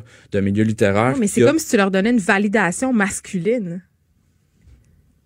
Euh, ben, c'est-à-dire que je, ben, je, je, sais pas quoi te répondre à ça. Je me, je me dis que le seul rôle que je peux avoir maintenant, c'est, c'est-à-dire de passeur un peu. Ben, c'est ça. Il y a, il y a, des affaires que tu peux pas changer dans la vie. Je sais que dans, dans le livre, il y a plusieurs, il y a plusieurs moments où je me dis, ok, je peux améliorer plein d'affaires dans ma vie, mais je peux pas devenir queer, par exemple. Tu sais. Non. Je peux pas, je peux, je peux pas ne pas être l'homme blanc hétérosexuel que je suis. Donc, à, partir de ce moment-là, qu'est-ce Et tu le dis, puis tu le dis très clairement, cette posture-là, elle est expliquée, elle est même expliquée sur le quatrième de couverture du livre. Donc, Il y a euh, une exploration du privilège, puis c'est ça. Puis ensuite, il s'agit d'essayer de le déplacer pour avoir euh, une remise en question de ce que c'est l'universalité, qu'est-ce que c'est l'universel, l'universel en littérature, etc. Puis ensuite, de euh, utiliser cette position-là de privilège euh, en, en, valorisant les voix qui sont fragilisées. Puis ça, c'est pas nécessairement les, les, voix des femmes en général, mais c'est les voix des personnes racisées, puis les personnes, des personnes euh, qui sont en position euh, fragilisée puis minoritaire. Ça s'appelle Les Constellés. Ça a été publié le 10 mars et c'est chez Marchand de Feuilles. Merci beaucoup, Daniel Grenier. Merci, Geneviève. Les effrontés. Avec Geneviève Peterson. Les vrais enjeux, les vraies questions. Vous écoutez Les effrontés. Des préposés aux bénéficiaires et des infirmiers infirmières auxiliaires seraient parfois forcés de choisir entre les patients qui nécessitent des soins en CHSLD selon un reportage de l'émission d'enquête JE qui sera diffusée ce soir à 21h sur les ondes de TVA. Et c'est l'une euh, des aberrations que ce choix-là que mettra en lumière l'émission de ce soir. J'en parle tout de suite avec Denis Thériault, journaliste à l'émission JE. Bonjour Denis. Bonjour Geneviève. Qu'est-ce qu'on pourra voir euh, ce soir dans ce reportage qui s'appelle Maltraitance quand même? Là? Oui, ben, la maltraitance euh, est dénoncée. On, a pu le constater, elle est quand même très présente dans les CHSLD, mais il faut faire attention. Mhm. La maltraitance, c'est pas nécessairement des, actes violents qui conduisent à des blessures ou pire encore. Euh, la maltraitance, on, on, va bien l'expliquer dans l'émission. On a des gens qui, qui s'y connaissent aussi qui vont l'expliquer, mais que de que d'obliger une personne qui aurait 90 ans, euh, qui, qui n'est pas autonome, à manger très rapidement, le bousculer, le lever rapidement. Euh, Dans des lieux qui sont supposés reproduire, euh, entre guillemets, une maison. Tu sais? C'est pas, c'est pas ce qu'on a vu. On est allé à plusieurs, à plusieurs endroits. C'est, pour l'instant, ça ressemble plus à des, des corridors d'hôpitaux ou à des hôpitaux qu'à des maisons, quoi qu'il y ait des efforts qui sont faits à des endroits. Alors, mais quand même, on, s'est intéressé à un cas qui, qui n'était pas connu. Elle s'appelle Madame Séguin. Elle a fêté ses 99 ans mardi dernier. Euh, elle a eu une vie remplie, Madame Séguin, tellement touchante, tellement attachante. Euh, euh, elle a eu des enfants, des petits-enfants, arrière, enfin bon. Elle a contribué. Elle a contribué. Puis, d'ailleurs, dans les années 60, là, juste pour donner une idée de la, de la personne, elle était contremaître dans une usine de conserve à Vaudreuil-Dorion. Et dans les années 60, pour qu'une dame atteigne un tel poste, euh, on s'entend que, bon, c'était plus compliqué à l'époque de se faire une place que ce l'est maintenant. Alors, Donc, elle devait emmener large. Hein. C'est une femme avec un fort caractère, c'est ça. Exactement. Et lorsque, euh, en fait, l'incident, c'est que, euh, pour faire résumer brièvement, elle voulait aller à la cafétéria, elle voulait des biscuits, elle voulait du jus. et là, elle sonne, ça répond pas. Alors, elle part avec sa chaise roulante. L'infirmière auxiliaire n'a pas apprécié, l'a ramenée dans sa chambre et c'est là qu'elle a été propulsée dans le mur avec sa chaise roulante et, et avec blessure importante au visage et tout. Habituellement, lorsqu'une personne est, souffre d'Alzheimer ou autre, ben, on se rappelle pas, cinq minutes après, on se rappelle pas de ce qui s'est passé, puis la famille arrive, mais pourquoi elle a un bleu? La famille a posé hmm. la question pourquoi elle a des bleus, puis un bleu important, une échymose importante euh, au visage. Ouais. Puis on dit elle est tombée, elle est tombée, puis on persistait à dire elle est tombée. Ça, c'est pour les familles qui visitent Denis, hein, parce qu'il y a bien des années qui sont. Alors, ils sont, très présents, sont très présents. Le problème, oui, oui, c'est la famille de, Mme Séguin, sont, ils vont régulièrement. Oui, mais ce que je dis, ce que je dis, c'est qu'elle est chanceuse parce que dans ah bien des cas, c'est une minorité de familles qui rend visite à ses parents en CHSLD. J'ai entendu le 10% comme chiffre. Et de, là de familles qui y vont. Est-ce que c'est la voyons réalité? Donc. Euh, mais reste que Mme Séguin, elle, a une mémoire phénoménale. Elle nous a récité un poème de, d'une quarantaine de secondes, là, sans, mm. sans échapper un mot. Euh, sa fille, euh, elle dit Écoute, j'ai essayé, je vais pas être capable. Donc, elle se rappelle dans le détail ce qui s'est passé. La famille se faisait dire que c'était une chute. Madame Séguin persistait et signait. Et euh, ben, figure-toi donc que quand elle va manger à la cafétéria, ça se voit toujours à la table de Mme Perrault. Euh, et là, tu vas voir où je m'en viens. Mme Perrault, son fils, vient de prendre sa retraite. Il était enquêteur des crimes majeurs à la Sûreté du Québec. Oups. Ben, voilà. Ça a bien tombé. Alors, euh, ce dernier, M. Lozo, a dit, écoutez, là, on, cela ne restera pas là. Et cela n'est pas resté là. Mme Séguin a témoigné. Elle a passé à travers tout ce qu'il faut pour en arriver à accusation officielle de portée, voie de fait contre l'infirmière auxiliaire. Alors, c'est un peu la, c'est un peu la démonstration que on ne dit pas que ça arrive partout, c'est pas ça du tout. Ce qu'on dit, c'est que ce que ça démontre euh, ce, triste incident, c'est que lorsque ça se produit, hmm. si la personne a des problèmes cognitifs, souffre d'Alzheimer, donc se rappelle pas de ce qui se passait cinq minutes avant, ben c'est dommage, mais on s'en tire. Puis encore une fois, ça va. Puis il en arrive combien comme ça? On. On l'a pas cette réponse-là. Mais on sait que dans ce cas-là, euh, et puis elle est encore très alerte. Moi, j'ai parlé à sa fille euh, hier, puis elle me disait, c'était sa fête le mardi. Je l'ai jamais vue aussi de bonne humeur, aussi alerte et tout. Tu sais, elle est encore bien présente. Alors, c'est la raison pour laquelle ça, s'est déroulé comme ça. On, revient aussi sur euh, M. Bastien à Trois-Rivières, le 29 novembre dernier. Euh, ce monsieur de 82 ans qui était en CHSLD, l'agent de sécurité intervient, le monsieur se cogne la tête, euh, le décès survient deux jours après. C'est arrivé à la fin novembre. Ben, on a des, de nouveaux éléments là-dedans. Il y a du développement qui n'est pas connu, qu'on va dévoiler ce soir.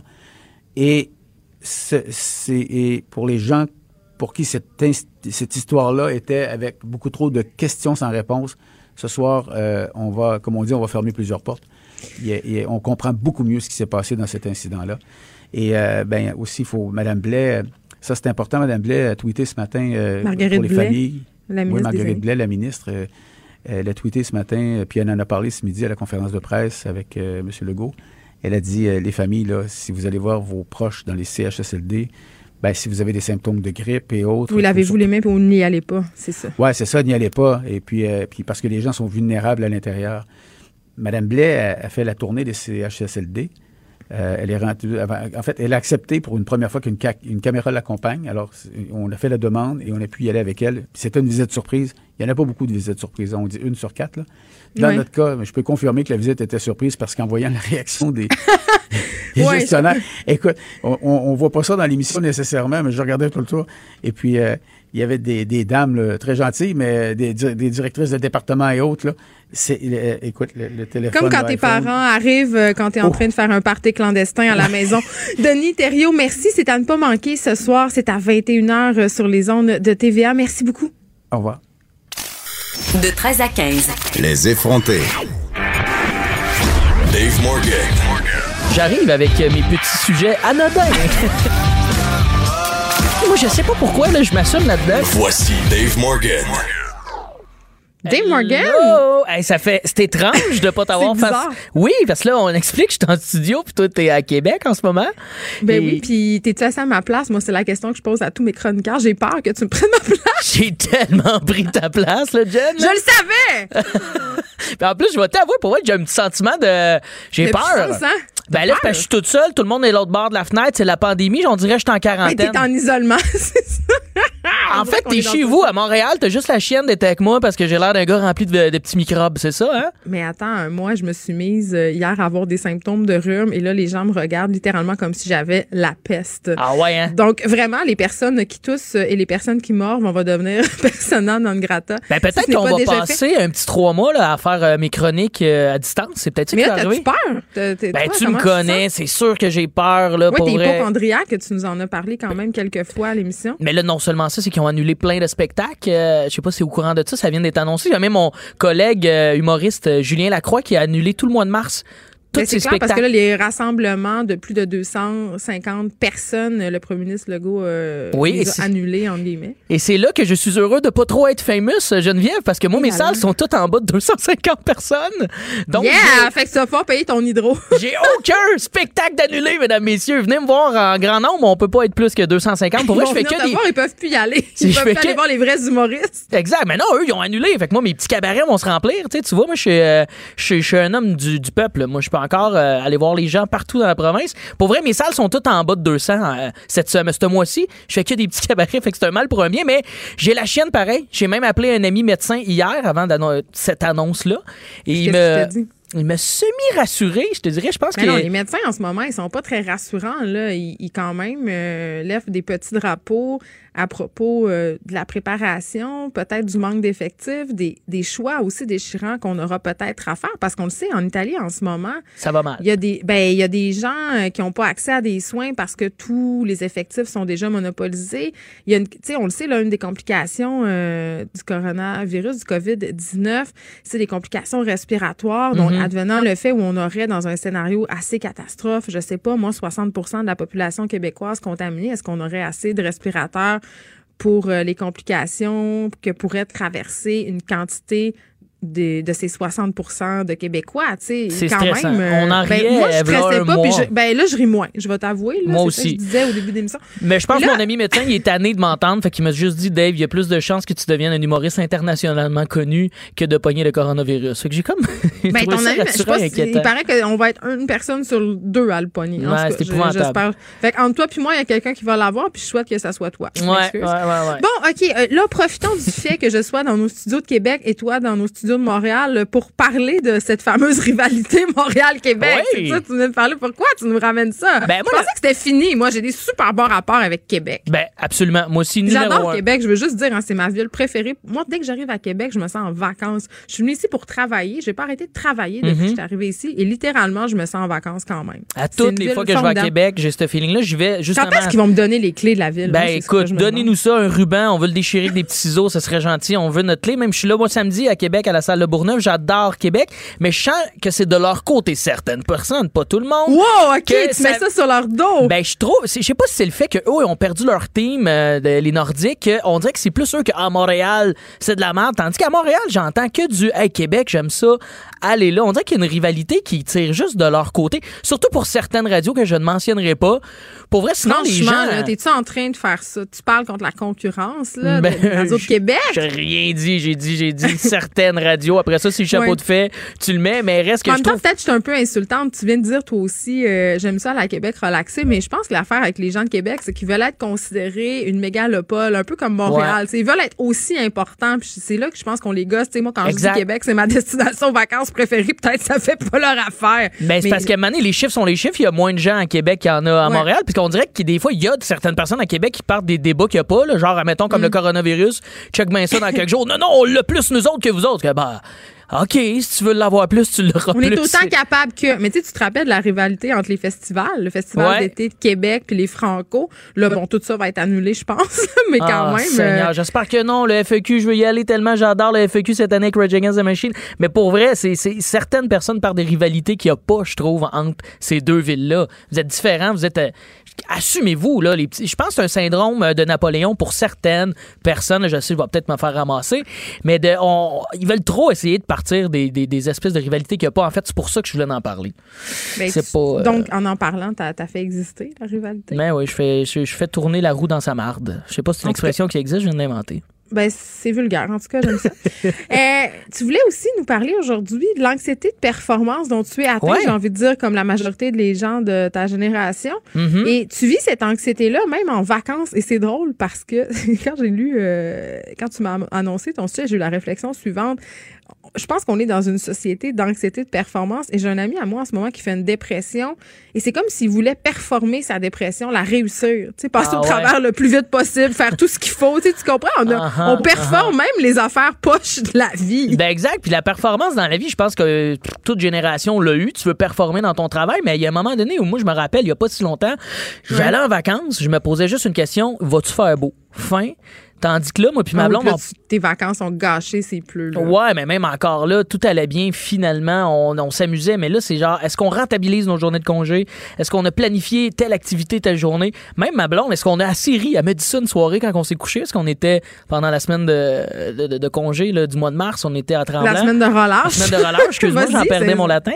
Mais, euh, tu sais, on a-tu assez ri? Elle m'a posé ça dans notre troisième jour. On rit-tu assez? C'est comme, on peut-tu relaxer? C'est comme les gens qui se marient. On dirait que tu peux juste être déçu. Tellement, la barre est tellement haute. Faut, Je vais tellement avoir du fun, ça va tellement être agréable, ça va tellement être romantique. Faut, tu peux juste être déçu. la vie, dans la vie, la gestion des attentes, c'est un concept vraiment très important. C'est ce qui fait souvent, comme tu dis, euh, en sorte qu'on est déçu. Tu sais, les mariages, les, pour vrai, les gens que je vois se marier sont tellement dans des grandes attentes. C'est vrai, là, cette comparaison, c'est ça qu'on fait avec tout, en fait. On, dirait qu'on est tout le temps en train de se marier. Oui, chaque jour est peut-être notre dernier jour. faut en profiter, même m'amener babacou. Surtout avec la crise du coronavirus. Ben, c'est, ça va peut-être nous regrounder. C'est ça le résumé de tout ça. Moi, je te l'ai dit, hein.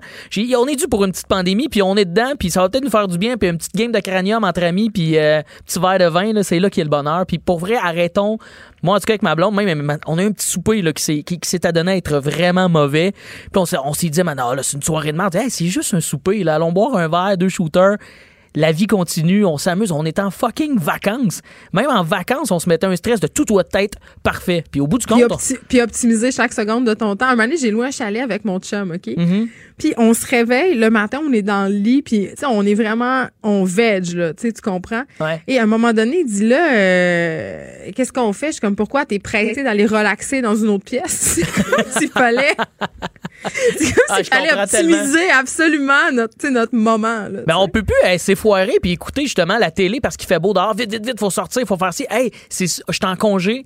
Moi, ça me tente d'écouter huit films sur Netflix, j'ai le droit. Exactement. Puis faut, faut pas se taper sa tête de foutre rien quand on a le droit de foutre rien. Moi, c'est, ça a été un peu le, le constat de mes vacances. C'est la première fois que ça une petite boule dans l'estomac, le pauvre vrai, une petite, une petite douleur de suis-je assez performant dans mes vacances? Ben, en fait, c'est pas la phrase que je me disais, mais j'étais toujours dans rentabilise ton temps. Le ce soir. Euh, relax, relax, relax, relax, Mais même pas. Finalement, j'avais peur de pas relaxer parce je voulais faire plein d'activités, mais je voulais aussi relaxer. Si on veut, le, beurre et l'argent du beurre. C'est ça qui arrive. C'est pas beau, ça?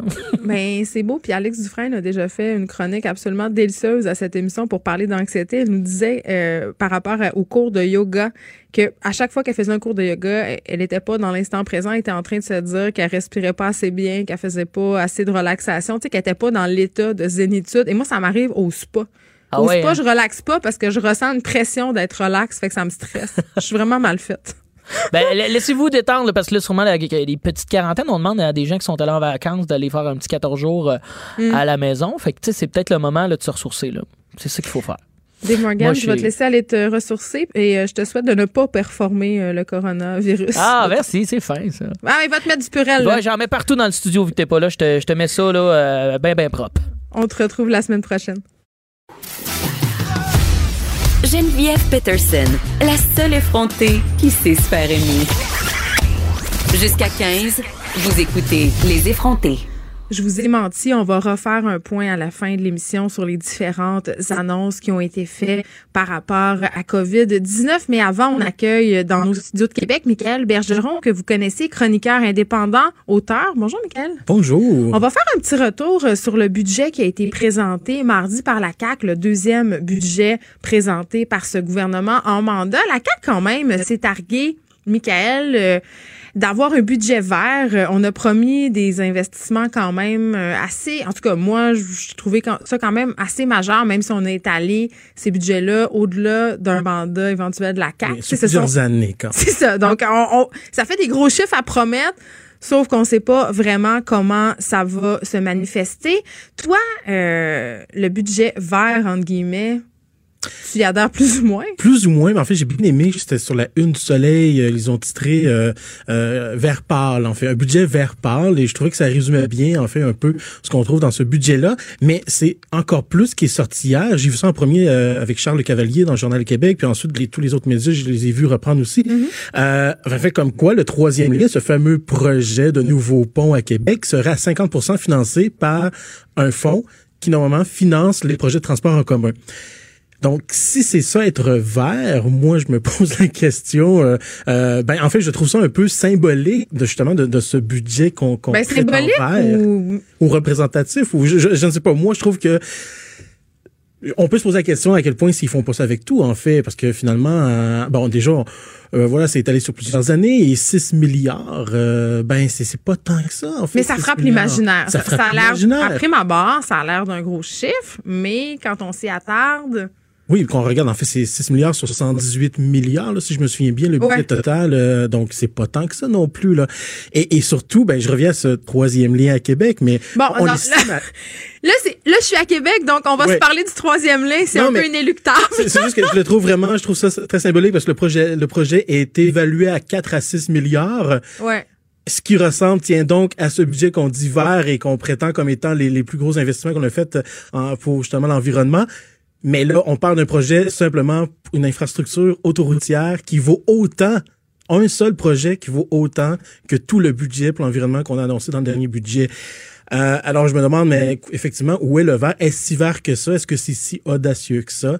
Qu'on met les deux ensemble en perspective et qu'en plus, on sait qu'on veut financer une partie de ce pont-là, ou de ce tunnel, en fait, Ouais. avec de l'argent prévu pour le transport en commun. Mais en même temps, c'est toujours un peu, c'est toujours un peu l'argument que nous servent euh, les écologistes. Puis là, je dis les écologistes comme si j'avais pas de consenti, comme, comme si je m'excluais de ce mouvement-là. C'est pas ça du tout, mais je me fais un peu l'avocat du diable. Euh, c'est pas parce qu'on fait des investissements en environnement que de l'autre côté, euh, on va arrêter de poser tous les gestes pour faire le développement économique. Souvent, ce que je trouve dommage, en fait, dans tout ce discours-là, c'est que c'est toujours placé en opposition. Puis, tu sais, on a parlé beaucoup de GNL à Saguenay, du projet de gazoduc, il y a eu tout ce blocus euh, par rapport au West-Wetton dans l'Ouest canadien. Et c'est comme si le fait d'installer ces infrastructures-là dans différents points au pays, qui certes vont avoir des impacts non négligeables sur différents écosystèmes, sur l'environnement, et ça, c'est sans compter la question du territoire euh, par rapport aux différentes Premières Nations. Mais en même temps, on en a besoin économiquement de ces industries-là. Puis c'est comme si on était toujours en train d'opposer nos préoccupations environnementales avec justement des industries polluantes ou des investissements comme le troisième lien qui vont eux aussi avoir un impact sur l'environnement. Moi, j'ai hâte au jour où on va être capable d'avoir un discours peut-être un peu plus inclusif où ces deux préoccupations-là vont pouvoir s'avancer, mais dans la main. Je suis naïve de penser Non, mais ça. Ça se peut. Ça se peut, ça se peut très bien. Puis effectivement, je pense qu'il y a des projets qui... Mais dans l'opinion publique, c'est toujours très polarisé. Ah, t'es pour ou t'es contre? hein? Ah, Oui, mais tu peux être pour oui. GNL puis être un écologiste. Moi, je pense. Ah, ça, peut-être. je serais curieux de voir les arguments. Ben, moi, je suis pour Mais- que GNL s'installe au Saguenay, peut-être pas dans ces conditions-là, mais c'est parce qu'à un moment donné, euh, nous, on parle beaucoup de, de nos, de nos points de vue de grande ville. On est très grande villo-centré, là. J'invente une expression. Sauf que il faut leur donner quelque chose aux régions pour leur développement économique. En même temps, les rendre dépendantes d'industrie, je sais pas si c'est une solution, mais à un moment donné, il faut poser des gestes concrets, pour la revitalisation de leurs économies. Oui, puis c'est vrai qu'il y a certains projets qui euh, posent ce dilemme-là parce que on, on peut pas tout arrêter du jour au lendemain non plus. Et il faut quand même faire une transition. La transition demande peut-être euh, de, de continuer à faire, euh, ben, enfin, à mettre de l'avant certaines industries qui peuvent être polluantes, etc. Mais je pense qu'il faut avoir aussi un regard à, à- à long terme. Et il y a Ouais. certains projets qui clairement ne permettent aucunement de faire aucune transition, euh, ne font que perpétuer en fait des mauvaises C'est drôle parce qu'au au fédéral, on annonce euh, des sommes justement pour assurer une transition, puis finalement, euh, de l'autre côté, au provincial, on pose des gestes concrets qui sont non transitoires. Mais en fait, c'est cette idée qu'on continue un peu à bâtir nos villes autour de l'automobile. C'est surtout ça, en fait. Puis, bon, je, je m'excuse, je vais encore prendre l'exemple du Non, troisième non, mais lien. vas-y, là, parce qu'on est le à fait Québec. conducteur de cette Ben chronique, voilà. de toute façon. Mais par exemple, le, le- ce nouveau dessin qu'ils nous ont présenté, parce qu'en fait, le troisième lien jusqu'à maintenant, c'est des plans. Là, il y a Ouais, ouais. qu'on pose des Il questions, il n'y a aucun fait. détail, ouais. aucune étude. Donc, ce dessin qu'on nous a proposé, le dernier, ben, il pour, il pour aboutir en plein milieu du centre-ville de Québec, un, un lieu où à la fois la ville de Québec et tous les conseils de quartier veulent transformer en boulevard urbain. Donc, ils veulent enlever l'autoroute et le transformer en boulevard urbain. C'est quoi un boulevard urbain, là, tu me perds? Ah, ben, un boulevard urbain, en fait, ben, simplement défaire l'autoroute et faire en sorte que ça devienne un milieu qui est accessible pour les piétons. Que ça soit moins achalandé. Moins achalandé. Donc, au lieu que ce soit une autoroute dédiée à la voiture, ben, que ce soit que, en fait, les deux, les quartiers connectent, en fait, donc de reconnecter. Donc, Est-ce que ces gens-là se parlent ou parce que là, c'est un peu... Euh, ben voilà, puis c'est autant surprenant. Puis ben là, comment on peut arriver à ce projet-là de rendre ce quartier-là plus accessible pour les transports actifs en voulant faire déboucher un tunnel autoroutier là. Donc, il y a quelque chose d'un peu paradoxal là. Puis effectivement, on se demander, ben, est-ce qu'il se parle? Euh, est-ce que c'est vraiment ça que Québec a besoin? Est-ce que c'est vraiment la bonne place pour sortir un tunnel? Mais parlons-en euh, de l'opinion des gens de Québec par rapport au troisième lien. Est-ce qu'on est encore vraiment euh, dans deux camps qui sont ah, opposés? C'est très, polarisé. En fait, oui, comment, comment ça évolue? Je pense à Québec, si on veut s'assurer de un peu mettre la mer dans une conversation, c'est de lancer le sujet du troisième lien. Mais majoritairement, est-ce que, les gens de Québec sont favorables à ce projet-là ou défavorables? C'est difficile à dire. Moi, j'ai l'impression. Moi, de, Toi, tu vis dans ton algorithme de personnes de gauche, tu as l'impression que tout le monde est contre. Non, mais voilà, c'est que je sais que plusieurs personnes. Moi, j'ai l'impression que c'est à peu près 50-50. Euh, ça dépend à qui on parle. Ça dépend effectivement la personne travaille où.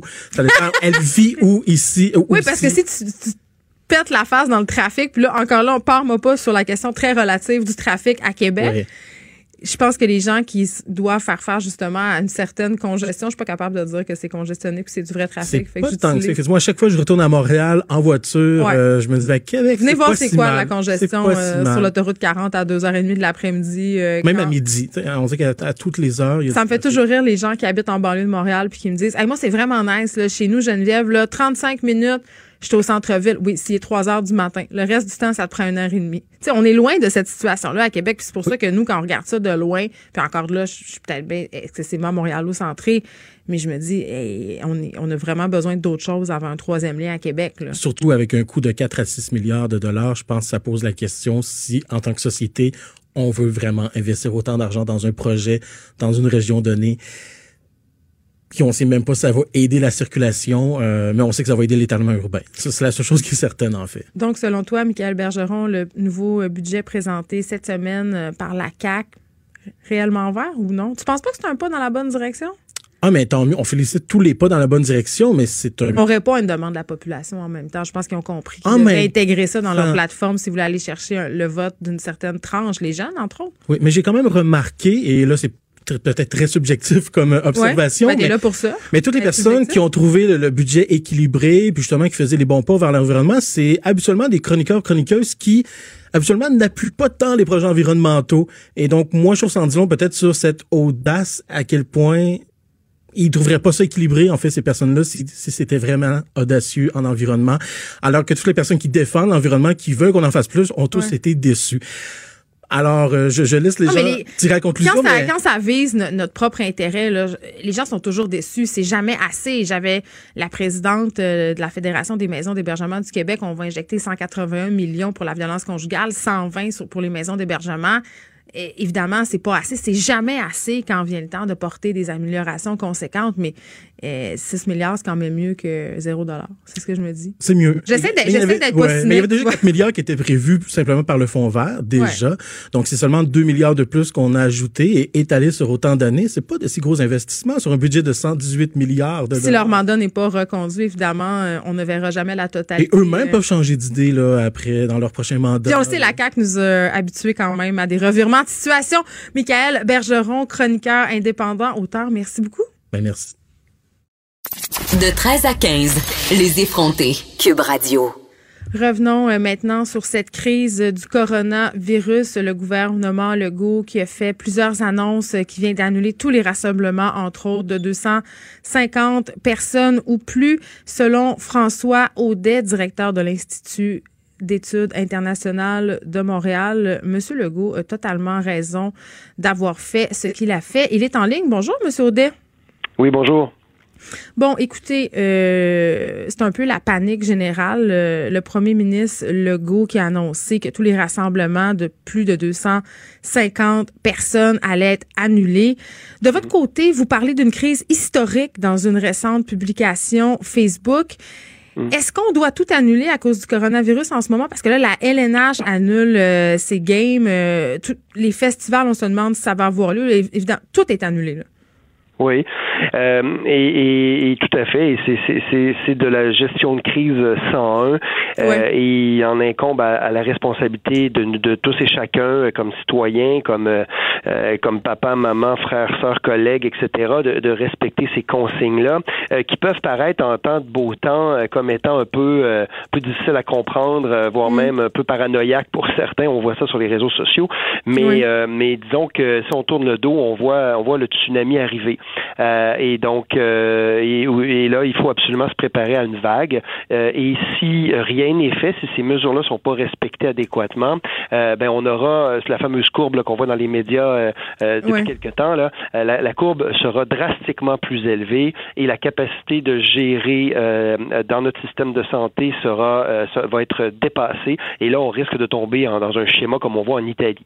Si on respecte ces consignes-là adéquatement, si on respecte les quarantaines et si on, on, change un peu notre mode de vie euh, pendant quelques quelques jours, quelques semaines, euh, eh bien là, tout euh, il y, a beaucoup moins d'impact qu'on aura, sur notre société, sur notre économie, sur la santé des, des gens qui sont plus vulnérables également. et au risque de se faire peut-être pointer du doigt par la suite en disant bon, ils ont exagéré, mm. c'était c'était pas nécessaire.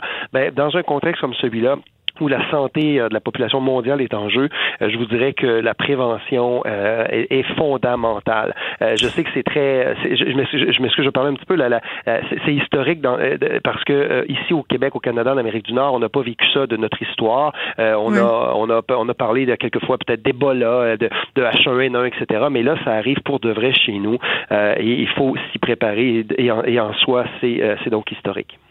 Bien, puis vous disiez quelque chose que je trouve fort intéressant. Si les gens se plient aux différentes mesures d'hygiène et acceptent justement le confinement volontaire, moi je me pose la question là parce qu'il y a quand même une bonne partie de la population qui en ce moment sont encore un peu dans le déni, se disent qu'il y a une certaine exagération médiatique.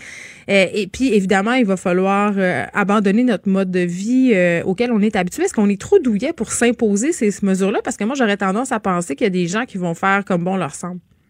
Euh, tout à fait. Euh, et, c'est normal.